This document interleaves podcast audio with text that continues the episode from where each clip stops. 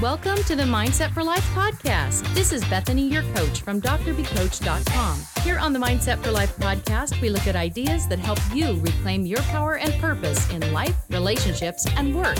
This podcast is for you if you lead, teach, and serve others. You want things to get a little better each day, and you're ready to focus on your mindset to make it happen. Hello, and welcome to the Mindset for Life podcast. I'm Bethany, and I'm very happy to be with you today. I'm always happy to speak with you, so thanks for joining me. If you're here, it's because you really want to invest in yourself, or maybe you just want to make a change. Today, we're going to talk a little bit more about overwhelm, a topic I'm deeply familiar with and one that I coach a lot in my work. I was outside in my backyard, and we have a little row of shrubs. And even though we have rocks around them, occasionally a weed will slip in. We don't know how those weeds get there because there's really not a lot of dirt for them to latch onto. But if you know weeds, you know they can just grow anywhere. This weed is a stringy little thing and it has twisty little vines and it looks a little bit like morning glory. I'm not exactly sure what it is, but it's kind of pretty, even though it's a weed. So it starts to grow little by little over these shrubs. And then its twisty little vines entangle themselves around every piece of that plant. And just like overwhelm, it spreads and it starts to plant new roots here, there, and everywhere. Or at least we think it does. The plant was growing over two or three shrubs and twisted around every little branch of those shrubs. And the other day, I was out there with my dog running around and I thought I should pull that weed. So I started pulling at the pieces that were over the first shrub, and they were connected to the pieces that were on the second shrub, and so forth. When I got to the root of it, all of this spread out over many different bushes was actually just one plant. There was one root, and all of its fingers were going everywhere, but there was only the one root. And once I was able to put my hand around it and pull it all the way out and get the whole root, all those little vines that were tangled everywhere just came naturally with it. And I could easily throw it away and get rid of that weed. Overwhelm is a lot like that weed. When we're looking at things, they seem to be spread out everywhere. Maybe they seem pretty divergent, like there's just a lot to do, a lot to think about, a lot of emotion. And it's spread out so wide that we feel like to tackle it, we just don't even know where to start. If we can figure out what the root of that overwhelm is, we can solve the problem. And we may have to go back and prune it again and again but it will be easier because we have tackled that first one and it's not there anymore. So, I want to share today four strategies to help the root cause of your overwhelm when you're experiencing it. And by the way, I want to just tell you that overwhelm is an emotion, it's not truth. And whenever we say, no, really, I've got so much to do, you just don't understand. There are all these deadlines, all these work responsibilities. Everybody wants all these things from me. The truth is, it's not fact. There may be a lot of things that could be done, but the truth is they're not all due right now, and not everyone is requiring them. When we get to the heart of it and sort these things out by doing a brain dump and writing them all out, we can see that some can wait till tomorrow, some can be canceled, some don't ever need to happen, and some could be put off till next month and scheduled accordingly. If we schedule them for next month and we know we're busy, then we have to learn the boundaries to say no and stop taking on new things until we've got the old things done. There are a few strategies that will help us out here. But it's the brain dump that I want to talk about today. We're going to look at this, we're going to laser focus on that list of overwhelm that you've collected and what to do with it. So once you write it all down, that activity that I'm referring to as a brain dump, you have this huge list of things to do. And at first, that's a little bit of a relief because you've captured all of your thoughts. So the emotion can start to relax, it can start to dissipate, and you can start to feel a little bit more calm because you've captured everything. And if something else comes to mind, you can write that down too. But now that you're looking at this list of all those things that are overwhelming you together as a whole, it's time to do some analysis. And this is where the real thinking begins that can for some of us, it can be the thing we're actually avoiding. Maybe it's the feeling of overwhelm, or maybe it's the deep thinking of analyzing our commitments and making some decisions. But either way, we're going to have to get to work. The first way to analyze that list of things on your brain dump list is a self evaluation. Analyze your present actions and plan some new behaviors. If you look at this list and you're seeing mostly phone calls to make, perhaps you're putting off phone calls because you don't want to make them. Maybe you don't like being on the phone. Is there another way you can achieve the goal of communicating? Could it be that you visit these people face to face? Would that be more enjoyable for you? Could you send them an email? Could you send them a text? What can you do to add new behaviors to substitute for the ones that you really don't want to do and you're putting off because they're uncomfortable? Another thing that could be contributing to overwhelm is maybe you're a little bit like me. I sit down in the morning and I plan my day. I start to write out all those things I'm going to do.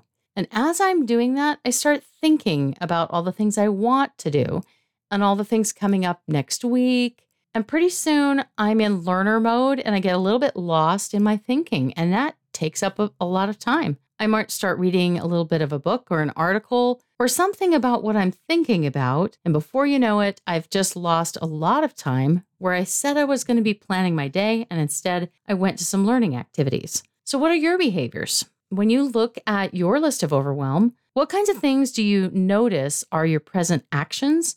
And what new behaviors could you put in their place? Some people like to use a time log. You record what you're doing every 30 minutes for the entire day, then you reflect on it and you consider was that time the way you wanted to spend it? And the next day, you do it more thoughtfully and you do it every day until pretty soon you're thinking ahead and you're intentionally spending your time the way you really want to spend it. Self evaluation is a really good starting point to deciding what your habits are, what your experience is like, and what you're most likely to do. When you're self evaluating, you don't have to judge anything, you just need to notice and become aware. This is my understanding here is actually that it's the self evaluation where we lie to ourselves the most in the day to day, when we're busy and we're going through the day, we don't tell ourselves the truth about what we're really doing in the moment. Like when I say I go into learner mode and I start looking at things online or reading a book for a minute, when I'm doing that, I'm telling myself that I'm planning. Now, that's not really true, is it? So, if I can stick to planning mode, I'm much more effective and I get to the action mode. Self evaluation, that's the key. Number two, action planning. Action planning is where we plan ahead for new behaviors to meet our needs. Now, a lot of times when we're in overwhelm, we are doing some things that are keeping us from executing our actions, from actually carrying out what we plan to do. One of the reasons we do that is we have some unmet needs. Maybe your workload really is quite high, and you feel like to yourself, if I don't get some play in right now, I'm never going to. So, one of your unmet needs might be that you need some lighthearted play in your life. If you can plan that for the weekend or plan it for the evening or for break time, then you can get those needs met without having to sneak them in and fool yourself. Sometimes an unmet need is subconsciously just creeping into the day and taking over and adding to that sense of overwhelm. Not only does it push off our activities so we are less productive, but it also gives us that hidden sense that we're just not getting our needs met and we're not exactly conscious of why. So, action planning can help us solve that problem. It could be simple, specific actions and we could start small because changing habits can take time. So just change one thing at a time. Find a way to make it measurable, attainable, results focused. Instead of actions to avoid, focus on actions you're going to start doing. Make it time oriented, immediate, something that you can frame around an hour, a half an hour, maybe 15 minutes. Action planning is really brief. It doesn't need to take a lot of your time. But after you look at your list of all those things that you believe to be creating your overwhelm,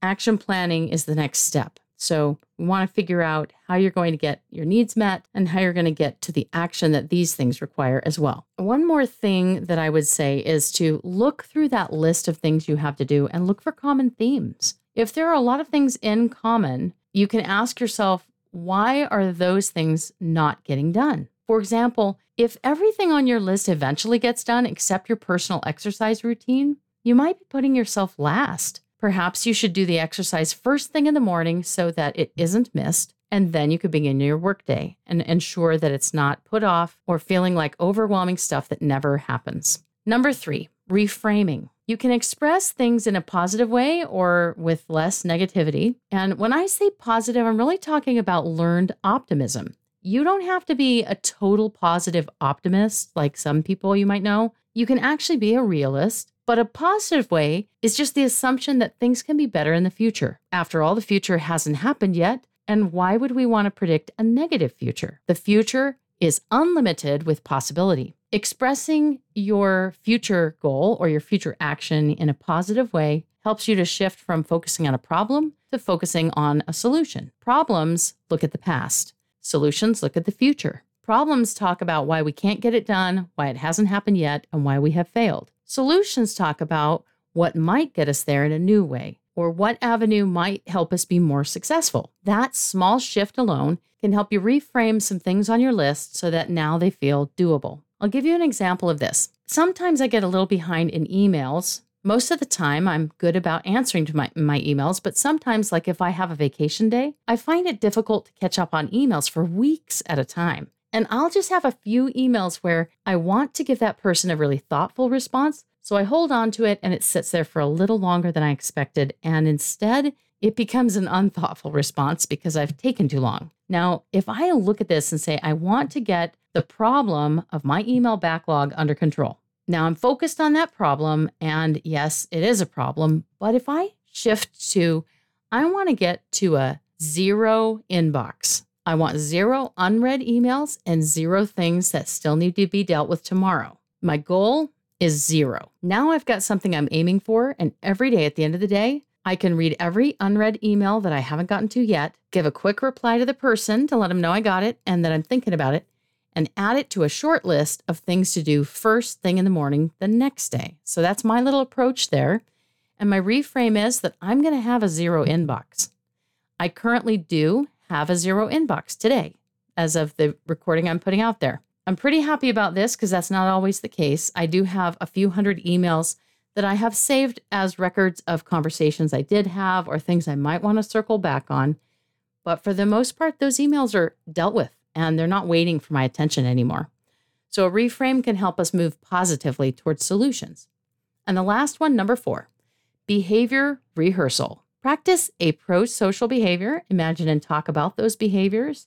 Remember, behaviors are a choice. Take responsibility for choices and choose more effective action. Behavior rehearsal could be something like this. If I'm having trouble getting started at the beginning of my workday and I know productivity will kick me into high gear, I might get more done and I won't get stuck in learner mode. I need to put the learning activities right after lunch where I have a little bit of downtime and I can sit and I can read and think a little bit more. So when I'm doing those things that need action, maybe I'm going to rehearse that. So every time I walk into my office, I'm going to think the first thing I do when I sit down is three actions that need to get done for work. And once I've done that, I'm going to move on to something else. So if I walk into my office after dinner and I just stop there to visit for a minute with my books or materials or call someone or whatever, I'm going to sit down and I'm going to imagine that it's morning. And the first thing I'm going to do in my imagination is get those three things done. And every time I walk into that office, I'm going to think about getting three things done. I'm going to rehearse that in my mind. I'm going to do it when I sit down in the morning. And pretty soon it's going to be ha- a habit for me. So, just to recap there, we have four strategies for you that are amazing ways to tackle your overwhelm at the root, just like pulling that weed up and getting the one root out and all the hanging arms of that weed out of the bushes. The first way is a self evaluation. Second one is action planning. The third one is reframing. Fourth one is behavior rehearsal. Now, I've tried these out, and I do find that rotating methods of dealing with your overwhelm sometimes can help because it's kind of an insidious habit that just creeps back in. It's a comfortable feeling that the brain and the body wants to feel because it's familiar.